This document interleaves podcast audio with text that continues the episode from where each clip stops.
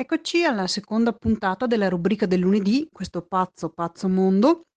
Cinque notizie da ricordare della settimana appena terminata, quella dal 2 settembre all'8 settembre 2019.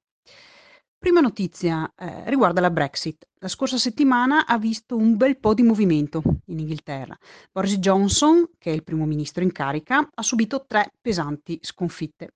La prima è stata la perdita della maggioranza assoluta eh, nella Camera dei Comuni. Ti ricordo che Johnson aveva un vantaggio risicatissimo, solo un seggio. E quando il sottosegretario Philip Lee, che è un conservatore oltretutto oppositore della Brexit, è passato al gruppo di opposizione, quindi i liberali, la maggioranza assoluta è andata perduta. Secondo smacco è stata l'approvazione della legge che impegna il governo a chiedere all'Unione Europea un posticipo della separazione del Regno Unito al 31 gennaio 2020, sempre che non venga approvato un altro accordo entro il 19 ottobre. Questo blocca l'avanzata dei no deal, cioè di coloro che eh, non vogliono mh, mm, sottoscrivere nessun tipo di accordo con l'Unione Europea e quindi eh, blocca la promessa eh, dell'uscita ad ogni costo fatta da Boris Johnson. La terza sconfitta è il no alla proposta di andare alle urne per votare eh, il 15 di ottobre. Quindi il clima è eh, ovviamente molto teso, soprattutto perché le idee sono eh, confuse. Il Parlamento chiaramente non vuole uscire in maniera brutale, senza un accordo, però non è neanche in grado, almeno fino ad ora, di trovare un accordo sulle condizioni dell'uscita.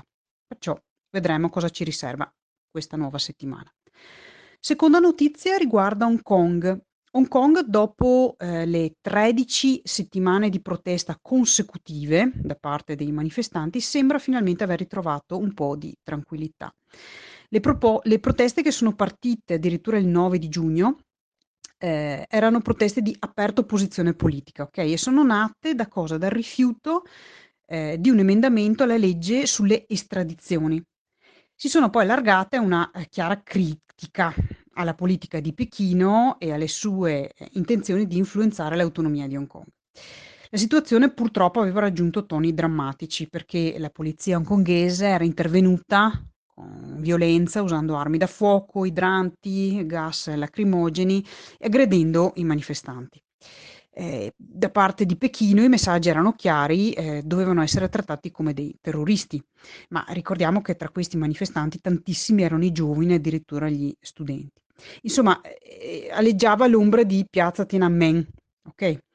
Eh, però non siamo più nel 1989, siamo nel 2019 e per fortuna sembra essersene ricordata anche Pechino.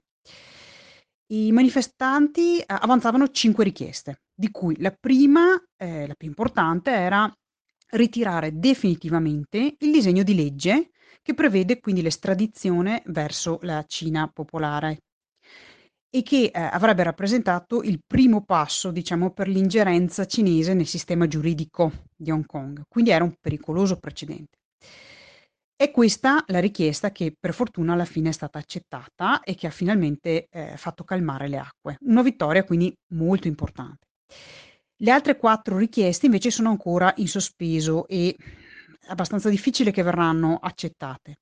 Cosa sono queste quattro richieste? Primo, le dimissioni del capo dell'esecutivo di Hong Kong, poi un, un, di aprire un'inchiesta sulla brutalità usata dalla polizia nella gestione di, di, di questi scontri, eh, il rilascio di chi è stato arrestato e infine maggiori libertà democratiche. Lascio uh, un link sul, sul post eh, con un breve report scritto in maniera molto chiara e semplice, realizzato dall'ISPI, che è l'Istituto per gli Studi di Politica Internazionale, eh, per chi volesse approfondire da dove nasce la protesta di Hong Kong. Terza eh, notizia, l'Italia. Eh, sappiamo tutti bene che è entrato in carica il nuovo governo la settimana scorsa e oggi dovrebbe ricevere la prima fiducia. Non è tutto rose e fiori, e in molti si aspettano che ci saranno degli scossoni fra non molto, perché sono tanti i punti in cui i due partiti eh, divergono, hanno diversi punti di vista, non sono d'accordo. Bisognerà vedere come verranno affrontate le prossime sfide. Invece di abbastanza clamoroso e di sicuro rilievo è che l'Italia è riuscita ad avere un proprio rappresentante, Gentiloni, nominato come commissario degli affari economici e nell'Unione Europea. Perché di rilievo? Beh, perché è difficile ottenere una nomina eh, in, nelle deleghe chiave, ad esempio quella degli affari economici, soprattutto per i paesi che non hanno i conti bene a posto e eh, che tendono ad avere eh, politicamente delle instabilità costanti come l'Italia. Infatti in Europa c'è già chi rema contro, soprattutto i paesi del nord, sono abbastanza ostili a questa, nuova, a questa nomina, perché loro rappresentano il rispetto delle regole, il rigore e si contrappongono alla reputazione un po', chiamiamola spendacciona, dei paesi del sud. Vorrebbero chiaramente un nome che garantisca un approccio più rigido e non disposto a concedere troppo a chi sfora accordi eh, e conti. E Gentiloni, essendo italiano, chiaramente eh, rappresenta esattamente questa problematica. La quarta notizia riguarda l'Amazzonia. Eh, occorre dire che ogni anno l'Amazzonia è soggetta a violenti incendi, però quest'anno i satelliti hanno tracciato oltre 70.000 roghi, che è un notevole aumento rispetto agli ultimi anni. Quest'anno c'è anche molta più visibilità e consapevolezza su questo tema, eh, che è cavalcato mh, grandemente sia dai media che eh, dai social. Diciamo che è un tema però, ehm, molto più ampio di quanto si si creda, perché è è legato ai bisogni dei contadini e delle comunità locali, che sono alla base di tutte le catene alimentari del mondo. Perciò qualsiasi tipo di notizia o di, ehm, intervento sotto forma di sanzioni a un paese amazzonico, come, ehm, ho letto è stato proposto, o investire somme per spegnere le fiamme rappresentano sì soluzioni, ma soluzioni molto superficiali e temporanee. Ci sarebbe da esplorare molto su questo tema.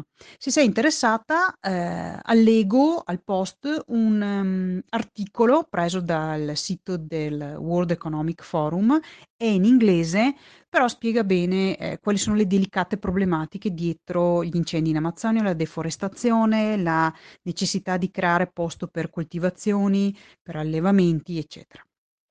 L'ultima notizia è, secondo me, è passata un po' in sordina, mi sembra, dai media italiani, ed è l'escalation della tensione tra Giappone e Corea del Sud. Anche tra questi paesi è in atto una guerra di dazi incrociati, proprio come la settimana scorsa parlavamo di Cina e America.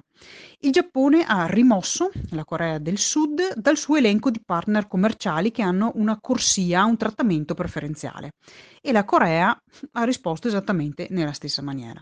Da cosa è nato tutto questo? Beh, la storia si trascina da oltre un secolo, cioè eh, da quando il Giappone occupò la Corea.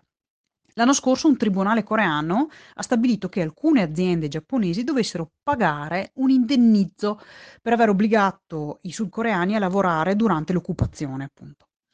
Eh, però Tokyo ha rigettato con forza questa sentenza dicendo che la questione era già stata risolta da un trattato nel 1965. Si sa però che le vecchie ferite di guerra ehm, sono faticose a rimarginarsi, forse non si rimarginano proprio mai e da qui si sono spostate nell'ambito economico. Concludo con il bonus positività, l'ultima notizia che ti do. Eh, Oggi ti parlo di disastri naturali. Ora, non è che di per sé questo sia un argomento così positivo, anche se è in verità molto attuale, vista la devastazione che ha portato la settimana scorsa l'uragano Dorian alle Bahamas. Dicono che il bilancio definitivo sarà purtroppo sconvolgente. Però ciò che di positivo posso dirti riguardo a questo, al di là della tragedia recente e, e delle tragedie che si, ripre- si ripresenteranno sempre, visto che purtroppo i disastri naturali esistono, è che negli ultimi 100 anni il numero di morti eh, dovuti a disastri naturali è diminuito di meno della metà. Quindi parliamo di numeri veramente importanti. E questo è stato permesso dai progressi tecnologici nei soccorsi e anche nella prevenzione. Con questo eh, chiudo questa seconda puntata della rubrica del lunedì, questo pazzo pazzo mondo sul mio canale Telegram. Io sono Virginia Busato e ti ricordo che sta solo a noi scegliere se concentrarci su pensieri negativi o pensieri positivi. Ti auguro una settimana ricchissima di soddisfazioni e di scegliere bene a che pensieri dare la tua attenzione.